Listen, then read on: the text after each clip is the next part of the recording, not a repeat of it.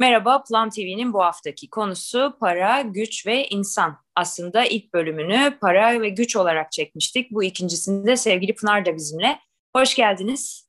İnsan psikolojisi tarafını anlamakta zorlandığımız için Pınar bu bölümde bize destek olacak. Şimdi gülüyorum ben ama sevgili izleyiciler güldüğüme bakmayın. Bizim bu çekimi yaptığımız gün 11 Mayıs Salı günü. Bugün aslında kötü bir gün. Şöyle kötü bir gün. Dünyadan bir sürü kötü haberin geldiği, işte Filistin'de bir sürü çocuğun öldüğünün haberinin geldiği, bir sürü kişinin öldüğünün ve yaralandığının haberinin geldiği gün. Ee, bu yayını çekime başlamadan önce de biraz hani aslında mutsuz olduğumuzu, sinirlerimizin bozuk olduğunu konuştuk. Ve hatta yani benim aklımdan şöyle bir şey geçti. Yani bugün bütün gün o kadar ateşli ve öfkeli bir şekilde geçti ki yani Plum'un esas e, nasıl diyeyim e, aslında kuzey yıldızlarından biri olan yani yargısız olmak, yorumsuz yaşamak ve hani herkesin kendi bildiği bir şey vardır, yaptığı bir şey vardır. Hani bunu sürekli kendime tekrarlıyorum ama çocuklar öldüğü zaman maalesef bunun aslında geçerliliği bende pek kalmıyor. Ama dünyaya baktığım zaman e, fakir ülkelerin çocukları sanki daha çok ölüyormuş gibime de geliyor. E, çocuklar tabii bütün duyarlı insanların hassas noktası hepimizin. E, ve böyle bir giriş yaptıktan sonra şimdi sözü aslında kime vereceğimi de bilmiyorum. E, ama para ve güç e, nasıl diyeyim göre, gözlemlediğim kadarıyla para gücü sağlıyor.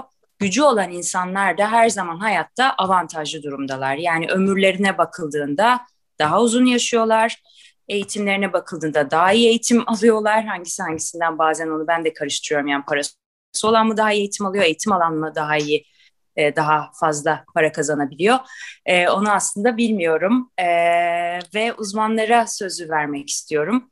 Biraz genel bir giriş yaptım. E, o yüzden şu anda söylemek istediği hali hazırda. Hadi ben sözü olan... alayım hadi. Lütfen Emre, lütfen. Değerli e, üstadlarım, Pınar Hocam, e, Özüm Hanım. Ahmet Eflaki bin yıllık Ariflerin Menkıbeleri adlı kitabında şöyle bir cümle söylüyor. Bir diyara Allah dostlarına herhangi bir fenalık gelmedikçe felaket de gelmezmiş. Ama ne zaman ki Allah dostlarının kalbi kırılır, incinir, ya da mezalim görür. O zaman oraya felaket bir şelale gibi çöker. Bundan da daha kötüsü gönüllerin kızgınlığı her yeri yakar, kor eder demiş. Şimdi biz bu durumdayız. Yani adaletsizliğin artık zirve yaptığı, senin de demin bahsettiğin gibi para, eğitim, itibar, güven vesaire bütün bu kavramların birbirine karıştığı birazcık da insanlığın taban yaptığı diyeyim dibe vurduğu bir yerde olduğumuzu söyleyebiliriz. Birazcık umudum vardı çünkü 2000'li yılların başında bir aydınlanmaya doğru gitmiştik biz. Yani bu aydınlanma aslında insanlığın bir anlamda dip yapmaktayken toparlandığı bir yerdi.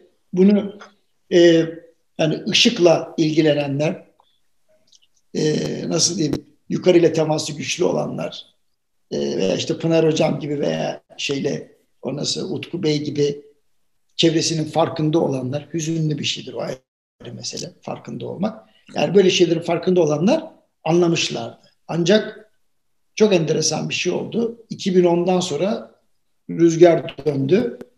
Tekrar yukarı doğru giderken biz diplemeye başladık. Yani insanlıkta, aydınlanmada, işte bilgide. Safsata tekrar egemen olmaya başladı. Yani bugün baktığımız zaman e, işte çocuklar ölürken e, alkış tutan insanlar var. Şimdi e, bu bana şeye benzetiyor. E, yani e, otizmli çocukların çok fazla hak elde ettiğini düşünerek Anadolu'daki bir şehrimizde ayaklanan veliler vardı. Bence hiç kimse bu kadar kötü değil. Yani ancak ortam insanları kötüleştiriyor. Hmm.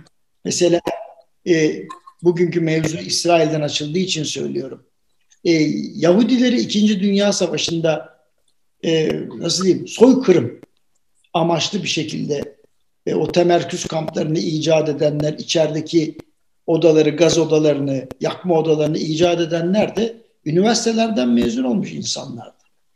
Demek ki insanlık tarihinin çok karanlık anları var. Evet. Yani okumuş etmiş olmanız, üniversitede üniversiteden mezun olmanız, çok iyi bir mühendis olmanız bir şey fark etmiyor.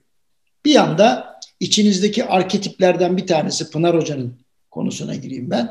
Onu gıdıklayı veriyor bir anda. Mesela normalde şefkatli, ahlaklı, sevecen, kırılgan, aşık, sevgili falan gibi arketiplerimiz var bizim. Ama bir tarafta bir zalim arketiplerimiz var. Vahşi arketiplerimiz var. Bunları fazla beslememişiz. Fakat bazı ortamlar geliyor, bunları yavaş yavaş doyurmaya başlıyor. Yedirmeye başlıyor. Mağdur olduğunuz zaman mesela mağdur etme gibi bir gücünüzün olduğunu ya da buna hakkınızın olduğunu düşünüyorsunuz. Mesela bir zamanlar parasız olduğunuz için madem konumuz para kazandığın zaman haklı olduğunu iddia edecek duruma düşüyorsun. Yani kendini o duruma getiriyorsun. Ya da itibarlı olmadığın için bir zamanlar paran yok. Para kazandığın zaman itibarlı olacağını düşünüyorsun ve para kazandığın zaman her haltı yiyebileceğini düşünüyorsun. Mesela çok enteresan bir e, anımı anlatayım. E, çok eski bir arkadaşımın babası çok ama gerçekten beyefendi bir insandı. Oğlum dedi Emre'cim bak öğren bunu hayatta. Bazı insanlar dedi para kazandığı için karısı ve çocuklarıyla masada oturduğu zaman ağzını bozacağına dair hakkı ve hukuku olduğunu düşünürler. Çünkü para kazanıyorlar diye. Maalesef dedi böyle insanlar var çok. Maalesef Türkiye'de zengin her zaman hakkıdır diye bir kafa yapısı var. Çünkü zengin olmuş. Demek ki doğru kararlar almış. Toplumda muteber olmuş insanlar gibi. Fakat rahmetli babamın zamanını da hatırlıyorum.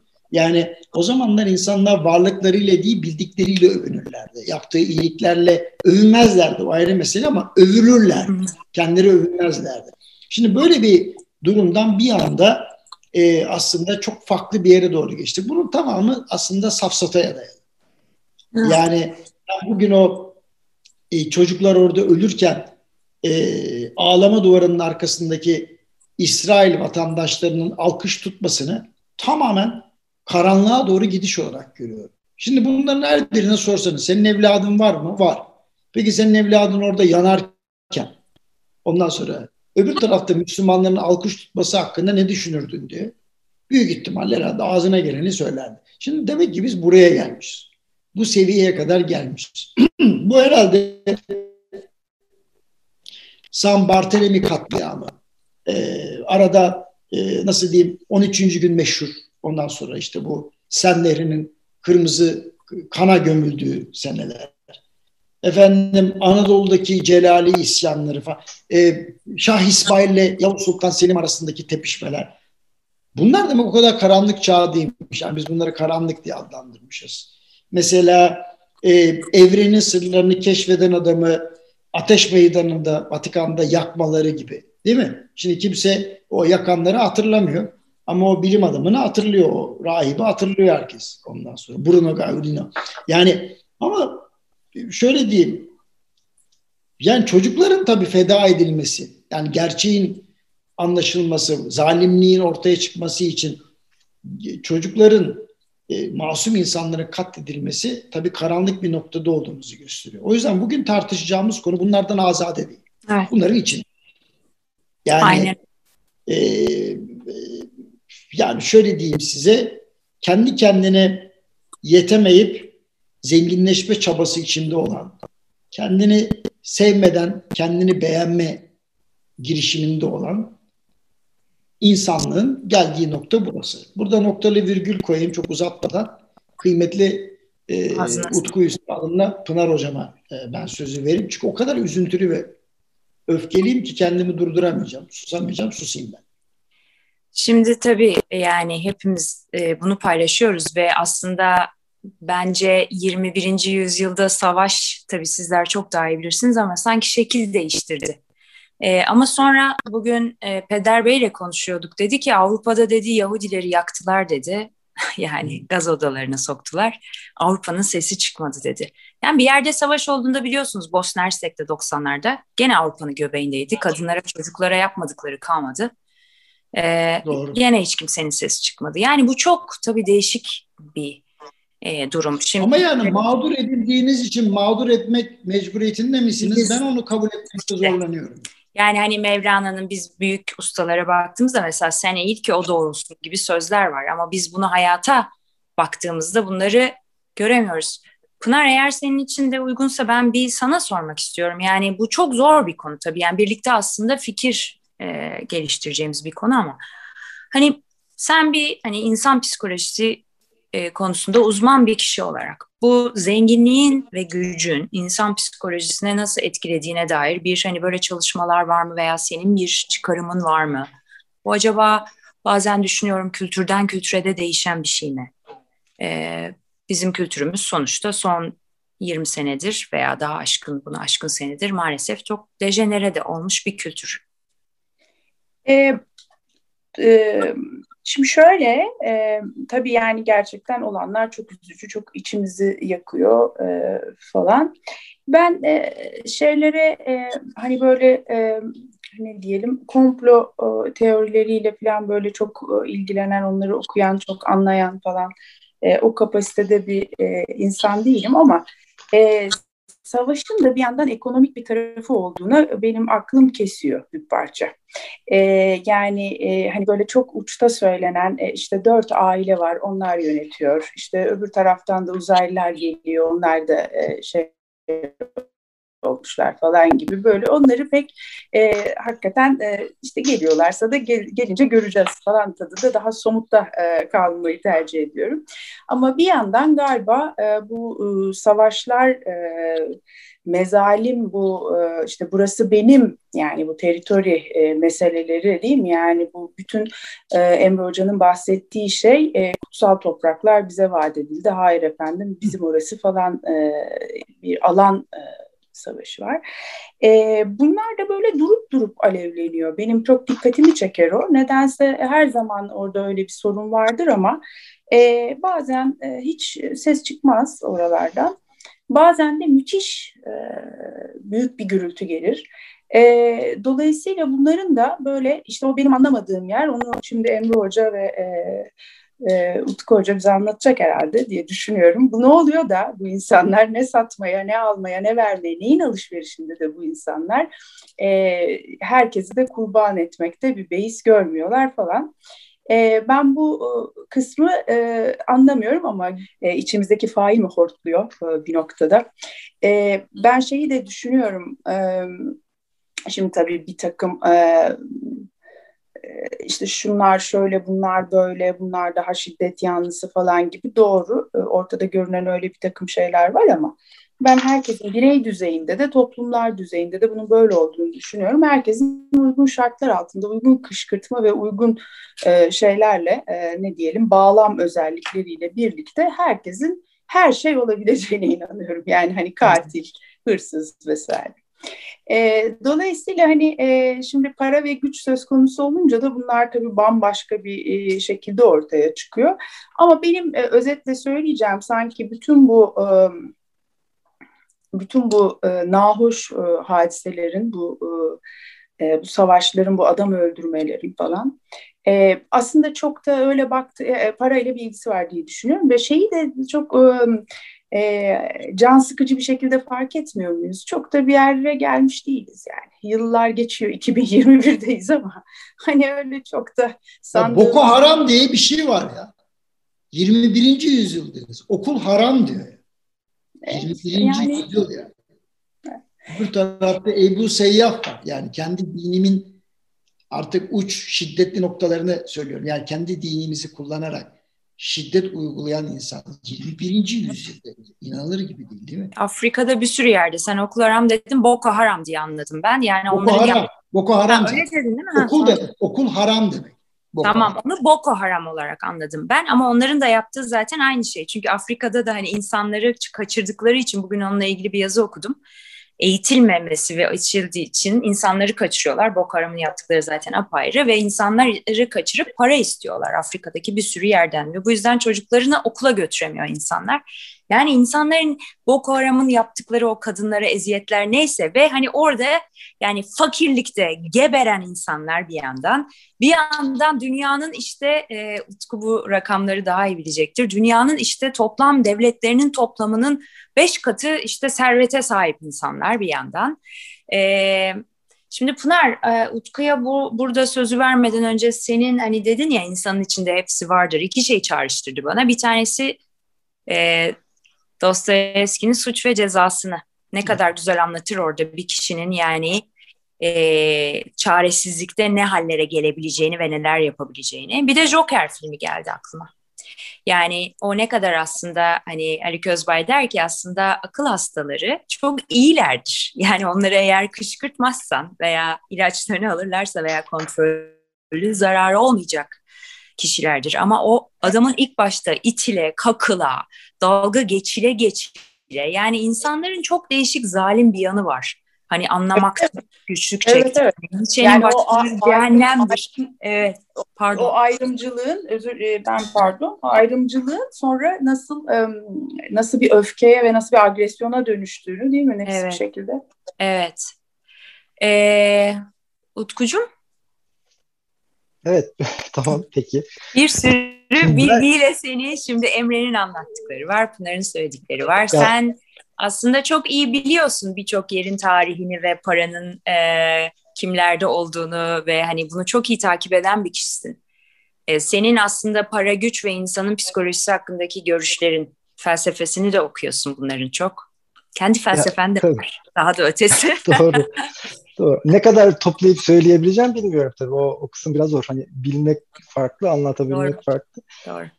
Ya şöyle bir şey diyebilirim. Ee, Pınar Hanım şey söyledi, insan psikolojisinden girdi.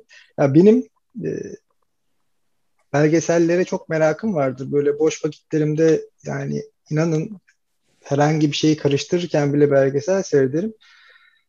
Bu isim söylememde herhalde sakınca yok değil mi? Belgesel ismi. Viasat History diye bir kanal var. Kafayı Hitler'e takmış ve Nazilere takmış bir kanal. Ee, ama objektif sayılabilir ama yanlı da olsa en azından hani bunu fark ettirebiliyor kendisi, kendileri. Orada e, Nazilerin yaptığı akıl almaz şeyleri anlatıyor. Ama bunları da böyle tabii ki uydurmasyon şeylerle anlatmıyor. Yani tamamen belgelerle vesaire.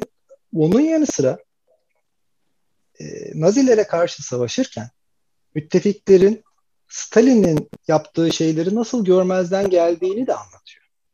Hmm. Yani Stalin'in e, İkinci Dünya Savaşı sırasında Polonya ordusunu katlettiği ve bunları Nazilerin üstüne attığı ve bunun ortaya çıktığını Churchill ve Roosevelt'in öğrendiğini ama hiç kimsenin dile getirmediğini de söylüyor. Dolayısıyla burada e, çıkar devreye giriyor. Yani bu e, daha büyük yani daha büyük bir iyilik için greater good e, bildiklerinizi yutma devreye giriyor. Bunun gibi bir şey var. Onun haricinde e, Pınar Hanım daha iyi bilir. E, 1950'lerdeyse 50'lerdeydi yanlış hatırlamıyorsam. Stanley Milgram'ın deneyi vardı. Ya. Milgram deneyi. Ya bu Nazilerin Şu anda bilim yani? bilim bilim çevreleri bilim etiği bakımından e, çok şey ayıplanan e, ama çok e, acayip bir deneydir hakikaten. E. Yani orada bu insanların nasıl böyle cana normal anne baba olan, üniversite mezunu olan, ne bileyim işte okumuş etmiş aydın denilebilecek kişilerin nasıl olup da bu arada filozofların falan da Nazi olduğunu biliyorsunuz. Yani Nazi yanlısı olduğunu biliyorsunuz. Yani felsefe veyahut da okumuş olmak, kafa patlatmış olmak, aydınlanmış olmak ruh hastası olmasına engel olmuyor insanları. E, dolayısıyla işte öğretim ya da, öğretim ya da tersine de çevirebiliriz. Ruh hastası olmak hoca olmaya engel değil ya da filozof olmaya ya da. engel Ama şöyle bir şey var yani dünyanın kabul insanlar evet, pardon hocam siz bir şey diyorsunuz. Yok abi aynı şeyi söyledim yani öğretimle eğitimi birbirine karıştırmıyoruz. Yani doğru söylüyorsun. Tabii. Eğitim görmek ahlaklı olmanızı gerektirmiyor. Yani öğretim. Ve eğitim başka doğru. bir şey, öğretim başka eğitim bir şey. başka bir şey. Ve yani Martin Heidegger, ne bileyim işte Goethe, Frege falan bunların hepsinin e, Nazi olduğunu biliyoruz. Yani Nazi yanlısı, Nazileri desteklediğini. Aynen. Ve bu insanlar aydın insanlar. Yani ve bu insanlar böyle dünya insanlığına çok şey katmış insanlar. Ve bunlar aynı zamanda Nazileri destekleyen insanlar. Yani Nazileri desteklemek demek olay sırf Nazi olduğu için söylemiyorum. Bir faşizmi, bir sabit fikri, totaliterliği yani nasıl destekleyen insanların herhangi bir kesimden çıkabileceğini de gösteriyor. İstediği kadar zeki olsun, istediği kadar psikopat olsun, istediği kadar cahil olsun fark etmiyor. Şimdi o kanalla tavsiye ederim. Bak bulursanız seyredin o belgesel kanalını. Orada e, Stanley Milgram'dan deneyinden ben e, çok kıymet verdiğim, çok beğendiğim, insanların beğenmediği ama ya da çok e, hakir gördüğü Niccolo Machiavelli'ye sözü getirmek istiyorum. O da biliyorsunuz 16. yüzyıl e, siyaset bilimindeki belki çığır açan kişilerden birisidir. Neydi? The Prince değil mi? The Prince, The Prince yani ve e, bugün daha yeni şey yaptık. Benim için bir başucu kitabı özelliğindedir o Prens kitabı. Ve orada e, insanların ne kadar aşağılık, ne kadar işten pazarlıklı, ne kadar e, kaypak, bunda olabileceğini, böyledir demiyor. Böyle olabilecektir ve karşımızdaki insanlar budur. Bir prensin bunu bilip buna göre hareket etmesini anlatmaya çalışan bir kitaptır aslında. Ve e, Machiavelli o kitabında mesela e, inanılmaz doğru ve gerçekçi ayağı yere basan şeyler kullanır ve insanlar ona ondan nefret eder Machiavelli'den. Çünkü gerçekleri suratlarına çarpmıştır.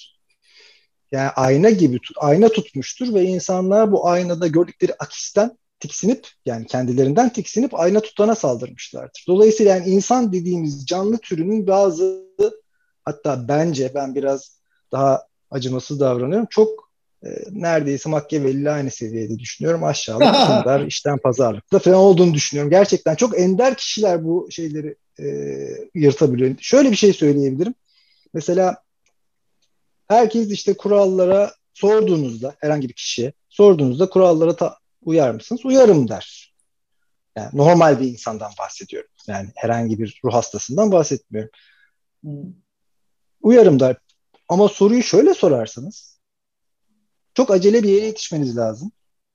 Ve çok önemli bir şey kırmızı ışıkta durur musunuz dediğiniz zaman durmam cümlesi gelir. Ya da işte bir çocuğun doğumuna yetişiyorsunuzdur veyahut da bir yere yetişiyorsunuzdur. Ya da gece karanlığında hiç kimsenin olmadığı bir sokakta, hiç kimsenin olmadığı bir yerde kırmızı ışıkta durur musunuz sorusuna durmayabilirim cevabı verirler. Dolayısıyla burada bir e, insanların karakterlerinin aslında söyledikleri gibi değil, stres anlarında veya kimse bakmadığında gerçek şekli ortaya çıktı da anlaşılabilir. Bunu psikoloji bilimi çok daha iyi açıklayacaktır. Pınar Hanım daha iyi anlatır. Ben Hadi daha ağır bir soru sorayım. Havalimanına gidiyorsunuz. Havalimanına gidiyorsunuz. Uçağa yetişeceksiniz ve yanında muazzam bir kaza görüyorsunuz ve biliyorsunuz ki o yolda sizden sonra belki 30 dakika kimse geçmeyecek. Ama uçağınız var muazzam da bir kaza olmuş.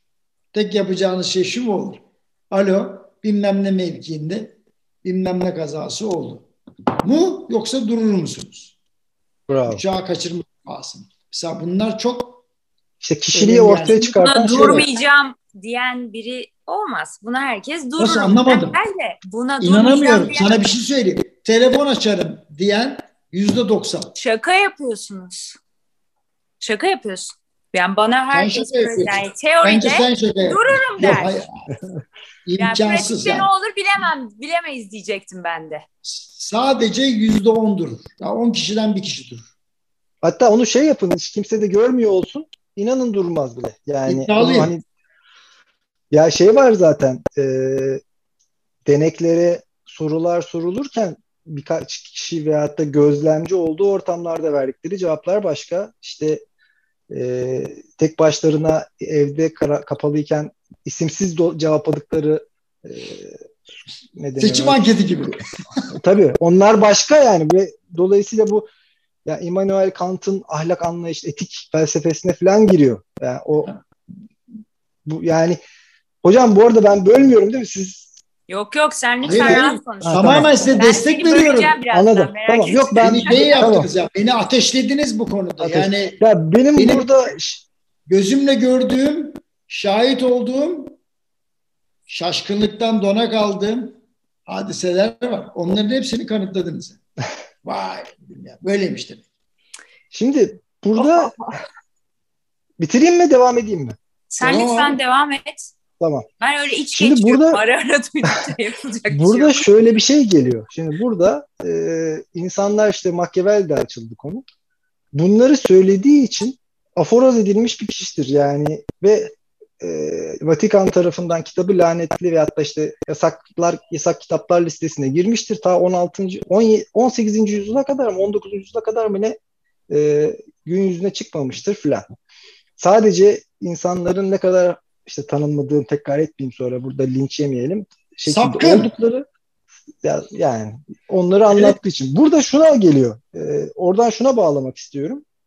Şimdi bir de bu tarafta e, insanların bazı inanışlarını, inançlarını, beğenilerini e, sonsuz ve tamamen sabit fikirli bir şekilde savunmalarına bağlamaya çalışıyorum. Yani insanlara siz şimdi Machiavelli'nin dediği gibi genel kabulün aksinde bir şey söylediğiniz zaman bu eğer onun bir inancına, inanışına, davranışına etki ediyorsa karşı tepki olarak işte ters tek backfire efekt mi diyorlar. Öyle bir psikolojik şeyi var onun. Ona girip tamamen tersi şey yapmaya başlayıp daha da bağnazlaşıyorlar. Ben bunu finansal piyasalarda da çok gördüğüm için söylüyorum. O bilimsel dünyanın söylediği gibi çok e, rasyonel işte kendini şey yap akılcı davranan bir canlı değil. Tam tersine çok akıl dışı bir canlı. Ve bu akıl dışılığını her hücresinde her hücresinde dışarı vuruyor. Ve e, aslında akıl dışı davrandığı zamanlar çok nadir. Tamamıyla akıl dışı, akıl normal akıl yani söyle, akıl, normal davrandığı zamanlar çok nadir. Çoğunlukla akıl dışı davranıyor. Yani hangi davranışları aslında böyle Mars'tan bakan bir gözlemci gibi düşünün. Şimdi bunları güce de bağlayacağım. Mars'tan bakan bir gözlemci gibi düşünün. Adamın yaptığı hareketlere akıl sır erdiremez. Yani çünkü bir önceki yaptığı şeyi bir başka yerde tekrar etmiyor. Paradokslarla dolu bu canlı. Evet. Ve buradaki dolayısıyla bütün bu çarp, çarpıklıkları duygularında da kendini dışa vuruyor. Güç duygusunda da dışa vuruyor, para duygusunda da dışa vuruyor, hakimiyet duygusunda da dışa vuruyor, sevgi, nefret her yerde dışa vuruyor ve aşırı uçlara gidiyor. Bir aşırılıktan diğer bir aşırılığa savruluyor. İşte bu da Hegel'in mantığına geliyor zaten. Sürekli aşırılardan aşırılara savrulan bir canlı. Şimdi burada güç ve para dediğiniz zaman da işte bu sefer e, aslında e, hani başka birine bir şeyleri yaptırabilme, fiziksel güç, işte düşünce gücü olarak tanımlanabilir güç. Ya da bu güce karşı koyma olarak da yeteneği olarak da tanımlanabilir güç. O zaman birine bir şey yaptırabilme kavramı devreye girdiğinde bu sefer propaganda tanımı da devreye giriyor. Ve propaganda da insanlara başkalarına baş, istemedikleri şeyi veya bilmedikleri, farkında olmadıkları şeyi empoze etme yoluyla geliyor. Ve dolayısıyla bu propaganda ile paraya ulaşıyorlar. Parayla propaganda birbirini destekleyerek güce ulaşıyorlar. Ve sonunda inanılmaz bir aşı zaten tabiatı gereği aşırılığa savrulacak bir canlı türü. Aşırılığa da savruluyor. Yani insan çocukları da öldürürler. Ee, köpeklere de hayvanlara da saçma sapan cinsel veya fiziksel şiddet uygularlar. Yani ben burada yani e, insanlığı içine gömdüm ama böyle bir canlı türü maalesef. Yani ben e, o yüzden hani Machiavelli'nin Prens kitabını tekrar tekrar herkesin çok dikkatli okumasını öneriyorum. Yani karşınızdaki canlı nedir? Neye benzer? Ve bu canlıyla yüz yüzeyken, iletişim halindeyken neler yapmanız gerektiğini bilmeniz hakkında çok önemlidir. O yüzden gücün de tanımını orada bulabilirsiniz zaten. Ya bence. Çok uzun konuştum gene. Yok Biri sağ ol. Yüreğine sağlık. ee, Emre e, sana vereceğim sözü. Söylemek istediğim bir şey var mı? Çünkü ben bir şey atacağım aslında ortaya da. Bekliyorum. Şimdi bu e, zenginlerle yani belli bir e, servet düzeyinde olan kişilerle yapılan araştırmalarda duyarlılık seviyelerinin düşük olduğu ortaya çıkmış. Yani e, nasıl diyeyim bir şey gibi bir şey. Yani birazcık ama düşmesinin nedeni de kendilerini aslında bir şeylere karşı korumak gibi. Mesela param var ve bir yerde açlık var. Şimdi ben param var diye o açlığa mı yardım edeceğim gibi. Veya çok param var ve bir yerde işte insanları kesiyorlar. Ben şimdi o parayı oraya mı yatıracağım? Yani param var diye ben dünyanın bütün sorumlu sorunlarına e, çare mi bulacağım yerine birazcık kendilerini kapattıkları ve birazcık daha duyarsız hale geldiklerine dair e, BBC'de yaklaşık bir sene önceydi galiba bir bilimsel araştırmanın sonuçlarını okudum ve dinlemiştim. Şimdi e, bunu da aslında mesela biz şu anda 17 günlük bir kapanmanın işte 10. günündeyiz neredeyse. Ve e, geçen pazar günü gazetelerde gördük ki işte tamam teknesi olanlar tabii ki teknelerinde kalabilirler. Orası da bir ikametgahtır. Ancak bu kişilerin işte o teknesi vardır yoktur o ayrı bir konu. İşte iskelelere çıktıklarını, güneşlendiklerini, keyiflerine baktıklarını gördük. Hani zenginin parası zürdün çenesini yorar gibi olmasın ama.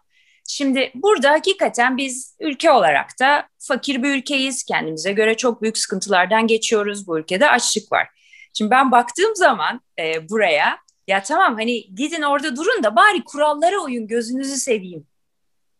Hani bari kurallara uyun. Yani buralara Yok, düşme. Öyle yani öyle babamın bana bir sözü vardır. Gazetenin üçüncü sayfasına düşme evladım. Ne yaparsan yap der bana. Hani bu hürriyetin falan olurdu ya eskiden böyle hani üçüncü sayfa haberleri. Hmm. Allah babacığımı utandırmayayım inşallah. Yani hani bu o kadar para kazanmışsın, o kadar teknen var. Rezil olma yani bari orada. Çünkü ne bileyim bana çok ayıp geliyor artık bunlar ya. Şimdi en baştan Gerçekten çok ayıp geliyor ya. Yani eve tıkılmışız bir senedir. Yani bir sürü kişiyle de hem fikir olduğumu düşünüyorum. Ya bir bir insaf yani bir insafınız kurusun kardeşim yani. Evet Bizim bu kadar söyleyeceklerim derlendi. Yok yok. Kerim bizi dinleyen arkadaşlar gençler özellikle evet. bilsinler ki bizim gibi ülkelerde her şey olabilirsin. Bak mühendis olursun, avukat olursun, doktor olursun, efendim emniyet mensubu olursun, asker olursun, bilmem ne olursun. Zengin olursun, bir tek şey olmazsın. Rezil olmazsın bir kere. Onu kafandan bir çıkar. Yani, Güzel dedin. Rezil. Ağzına sağlık. Hakikaten bizim ülkede rezil olunmaz. kalmadı o mevzu. Rezil olunmaz. Rezillik bizde resmileşir ve rezillik diye adlandırılan şey bir süre sonra alkışlanır. Burayı geçelim. Yani Fransızca'da bir laf var. La raison du plus fort est toujours la meilleure. Yani güçlünün hakkı kanundur diyor. Bak yani bu kadar net. Dolayısıyla bizim gibi ülkelerde kanunlar güçlüyü güçsüzden korumak için yapılır. Hani böyleyken uygulanması da bu şekilde olur. Güçlü kimse ona göre eğip büker. Bu gücün parayla da bazen alakası yoktur. Mesela siyasi güç de bununla doğru orantılıdır. Ama gücü elinize geçirdiniz mi para da kazanırsınız. Çok net. Ve para kazanmaya başladın mı bütün adaletsizlikleri yapabilme hakkına sahip olduğunu düşünüyorsun. Dolayısıyla şimdi bana diyorlar ki beni bana bir otel sahibi. Efendim gel senin meraklıyım sanki. Okey. Ondan sonra yok diyorum ya kusura bakma istesem de gelemem. Ben dedim kamu görevlisiyim. Bir üniversitede dekanım. Ben İstanbul için de ancak müsaadem var. Ya koskoca diyor Emre Akin bulamayacak mı? Allah Allah. Ya kardeşim bulurum da ne gerek var? Zaten iktidar 42 adet e, ne yapmış?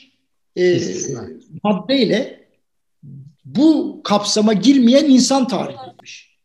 Ya buradaki bulunan dört kişi yani hatta Mehmet Üstad'ı da yani en azından yayınlıyor. Beş kişi bunlardan bir tanesini çarpar ya enayi değiliz ya bir tanesinin içine giriyoruz ama anlatamazsın bunun derdini. Çünkü buradaki dört kişi Allah'tan korkuyor bir kere. Ahlaktan korkuyor. Ya bize bir yaftı yapıştırırlar. Şimdi dolayısıyla buraları geçelim. Yani e, nasıl diyeyim toplumumuzun örf ve adetlere bağlılığından başlarım. Dini vecibelere kadar giderim. Parası olanın her türlü yazılı ya da yazılı olmayan kuralı eğip büktüğü bir dönemden geçiyoruz. Ha, paradan daha güçlü ne var? İktidarlar. Yani o da ayrı mesele. Yani istediği gibi eğip bükebiliyor. İşte ne yapıyor? Kurultay yapıyor. Bana ne kardeşim diyor. Yani yaparım ben diyor. Siz yapamazsınız ama diyor. Ben diyor mesela yolda yürürken diyor maskesi diyor biraz inmiş olana ceza keserim. Ama diyor benim bana diyor tezahürat yapan diyor balık istifi gibi dizilmiş olan insanlara hiçbir şey yapmam diyor. Bu kadar basit. Evet. Şimdi hal böyleyken işte orada şey ölüyor. Kraliçenin kocası ölüyor. 10 kişi yan yana zor geliyor cenazede ayıp olmasın diye. Bütün muhafız kıtası hava kuvvetlerinden deniz kuvvetlerine kadar bir buçuk ondan sonra metre mesafede dizilmişler. O da kalabalık değil. Ama bizde bilmem ne tarikat liderinin talebesi öldü diye bu zaten yani e, kalkınmış ülkeyle büyüme meraklısı ülkeyi birbirinden ayırıyor. Yani cirosunu büyütme meraklısı olanla karlı olan şirketi, katma değer yaratan şirketi, tasarım, markayı, inovasyonu, argeyi, teknolojiyi, insan kaynağına önem verenle sadece para kazanmaya çalışan arkadaşı birbirinden ayıran gerçekten insanla insan olmayanı birbirinden ayıran çizgiler bunlar. Çünkü benim rahmetli babam öyle derdi. Adam olmak kolay, kadın olmak da kolay, insan olmak zor derdi. Herhangi bir insana bir kuruş para verememez zafiyeti valla benden kaynaklanmıyor haberiniz olsun ya. Genelde bir problem var. Ondan sonra şundan kaynaklanıyor. Ne kadar kazanırsa kazansın kendisine yetmeyeceğini hissediyor. Çok acayip bir şey. Eksik sürekli. En büyük yat onda eksik. En büyük bina onda eksik. En güzel kadınlar yatına geliyor. Eksik. En güzel kol saati onda eksik. Sürekli eksik. Allah. Neden? Ya çünkü kendi kendine yeten bir tip değil. Şuradan iki tane ampulü değiştir desem adam değiştirmesini bilmiyor ya da kadın. Ama en büyük, en uzun, en geniş, en bilmem ne onda. Anlatabildim mi demek istediğimi? Yani dolayısıyla kendi kendine yetemeyen herkes kendini eksik hisseder ve kazandığından paylaşamaz. Halbuki paylaştın mı büyür. Mesela acıyı paylaştın mı azalır. Bundan acılarını da paylaşamazlar. Utanırlar. Üzüntülerini paylaşamazlar. Saklarlar. Dolayısıyla bodoslama yanlış bir yere doğru giderler. Yani e, soruna cevap olduğumu bilmiyorum ama yani bu zengin olup da ya adam kendini zengin göremiyor ki. Ne kadar evet. enteresanmış. Onu yani ne kadar kazanırsa kazansın kendini zengin göremiyor adam. On... Nasıl bir eksiklik var? Ruhunda kocaman bir delik var yani. Dolmuyor orası işte. Yani dolmuyor. Onun mu kabahati, ortamı mı kabahati onu bilemem yani. Ama yani o Pınar Hoca'nın konusu. Bizi ilgilendirmez. Yani görüyorum ya. Adam bana diyor ki ya 10 milyon dolarım var. Evet dedim. İki tane çocuğum evet, var. Evet, ben bunları okutabilir miyim diyor bana. Ya aklımdan zoru var hesap. Böyle bir soruyu soran insanın gerçekten kafadan iki tahtasının eksik olması lazım. Çünkü çocuğa zaman ayırması lazım ama para ayırmasının marifet olduğunu düşünüyor mesela. Ne alakası var kardeşim ya? Yani çocuğunu yetiştirmekle parayı paranın bir alakası yok ki ya. Ne alaka? Yani kafa git bir şey adamın yani. Tamam mı? Yani ve bunlar fakirlikten gelen insanlar. Bir de onu da görüyorum. Ne kadar kazansa yetmiyor. Bak diyor 10 milyon dolarım var, iki tane çocuğum var. Ben bunları nasıl okutacağım? Bak, kafaya bak ya. Yani vay anasını ya. Bu insan dehşet içinde seyrediyor. Seneler önce. Şey gibi yani mesela uçak geçince korkanlar var ya böyle masanın altına giriyor. Sebebi yok böyle. Tam Pınar Hoca'nın konuları bu. Ha? Ya oğlum bir şey olmaz o uçak sana gelmez de anlamıyor. Çünkü korku den, korku denilen şeyin idrakle veya ne bileyim ben e, ondan nefisle falan bir alakası yok. İnsanın içine bir korku girdi mi çıkamıyor işte. Ne kadar kazanırsa kazansın o korkuyu atamıyor üzerinde. Bu tamamen ruhtaki kocaman bir delik yani delik. Kocaman bir delik var ya. Bu bomboş duruyor orası. Kara delik. Dolmuyor bütün. Burada bir Aynen öyle kara delik. Ee, birkaç zaman önce Emre bir post koymuştu çok güzel. Sevgiyle de dolmaz. Ee, önce kendini sevmeyen insanı zaten ne kadar seversen sev hiçbir bir işe yaramaz o ayrı bir konu da. Şey e, para kazanmak kültür istemez ama parayı harcamak kültür ister tabii. Emre'nin de aslında bazı konular, bazı söyleşilerimizde de Plum TV'nin üstünde durduğu bir konu bu. Yani hünerdir ya, hüner. Başka ülkelere baktığımızda yani paranın nasıl değerlendirildiği mesela çok önemli. Şimdi son senelerde mesela şu var, geçen gün e, Utku'yla da bir makale üzerinden biraz yazıştık.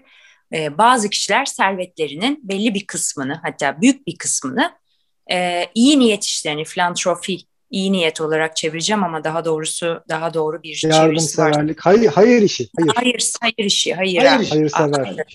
Mesela e, Bill Gates yaptı bunu işte Warren Buffett yaptı bildiğim kadarıyla Buffett.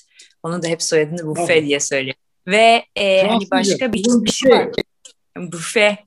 Phoebe Buffett oradan Friends'den. Ya Warren Buffett ya Warren Buffett. yeah, I, je me, je me, je ne bir de konuşabilsem. ve şimdi burada konuşamıyorum yoksa çok iyi Fransızcam da. e, ve e, şimdi birçok kişi var aslında o listede. Fakat e, mesela bu pandeminin başında da biliyorsunuz e, insanlar dediler ki işte aşıya bu kadar para lazım, bu kadar ayrılması lazım. Sonra insanların varlıkları çıktı ortaya. İşte Amazon'un sahibinin, işte e, Apple'ın işte sahibinin hepsinin e, servetlerine baktığımızda inanılmaz paralar tabii bunlar. Şimdi bir yandan içinde şöyle bir şey oluyor. Ya adamlar sonuçta çalışmışlar, kazanmışlar kardeşim. Kendi paraları ne yaparlarsa yapsınlar. Çok güzel. Beni ilgilendirmez. Yani onların kendi paraları. Bir yandan bir yanımda şöyle diyor. Ya şimdi dünyada bir sürü problem var. Zaten dünyada parayla alınabileceklerin yani şeyi belli. Sen dünyanın en büyük yatını alsan, 10 tane ev alsan, tamam mı? 5 ee, yat alsan atıyorum. Hani all the money in the world yani hepsini kullansan Rate of diminishing returns diye bir şey vardır ekonomide. Yani senin marjinal olarak kazanabileceğin yani harcayabileceğin şey bir süre sonra azalmaya yani alınacak bir şey kalmıyor artık dünyada. Azalan marjinal fayda. Diminishing rate of return. Evet. Azalan marjinal fayda. Hocam teşekkür ediyorum. İnşallah Ve, bir deneyimleme fırsatı buluruz. yani ama bak anneannemin bir sözü vardı. Pınar Deneyimliyoruz aslında büyük hocam. Başın ya. derdi o da büyük doğru. olur der. Büyük başın derdi büyük olur der. Şimdi ben bir film seyretmiştim. Biraz önce söyleyince aklıma geldi. All the Money in the World filmin adı. Çok Hı. meşhur aktörler ve aktrisler oynuyorlar ve bu gerçek bir hikaye. Dünyanın en zengin adamlarından birinin torunu kaçırılıyor Roma'da. Ve adam inat ediyor fidyeyi vermemek için. Gencecik bir oğlan, delikanlı, yakışıklı. Getty, ve... Getty mi? Evet. Aynen Getty. o. Ve öyle bir şeye düşüyor ki sonra oğlanı başka bir e, kaçıranlar parayı vermediği için satın alıyorlar o kaçırandan.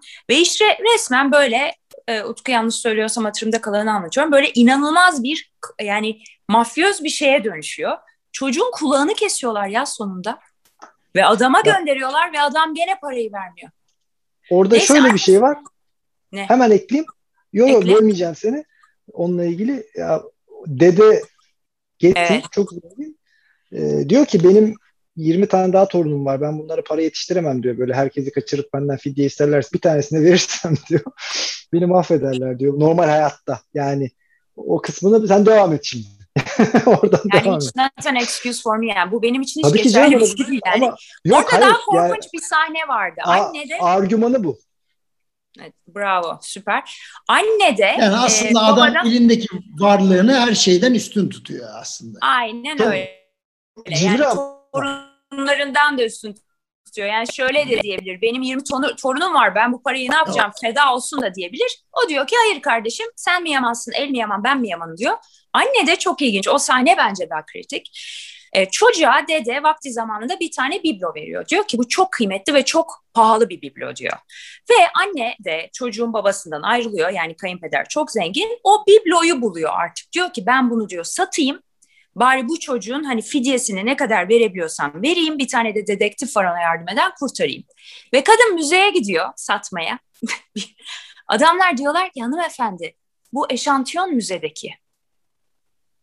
Dede sizi yani bayağı kafalamış bu kıymetli Çok bir şey. cimri ama. Getty ağır cimridir. Çok meşhurdur cimridir. Yani korkunç. Sonra zaten tek başına geberip gidiyor. Yani hakikaten ama şimdi ya dünyanın bütün parası oldu diyelim sende. Şimdi Emre'nin dediği noktaya geliyoruz. Yani paranın satın alamayacağı bazı şeyler var hayatta. Fakat ne oluyor da para belli bir noktada insanların düşüncesini bu kadar hayatın temel felsefelerinden ve yaklaşımlarından uzaklaştırıyor.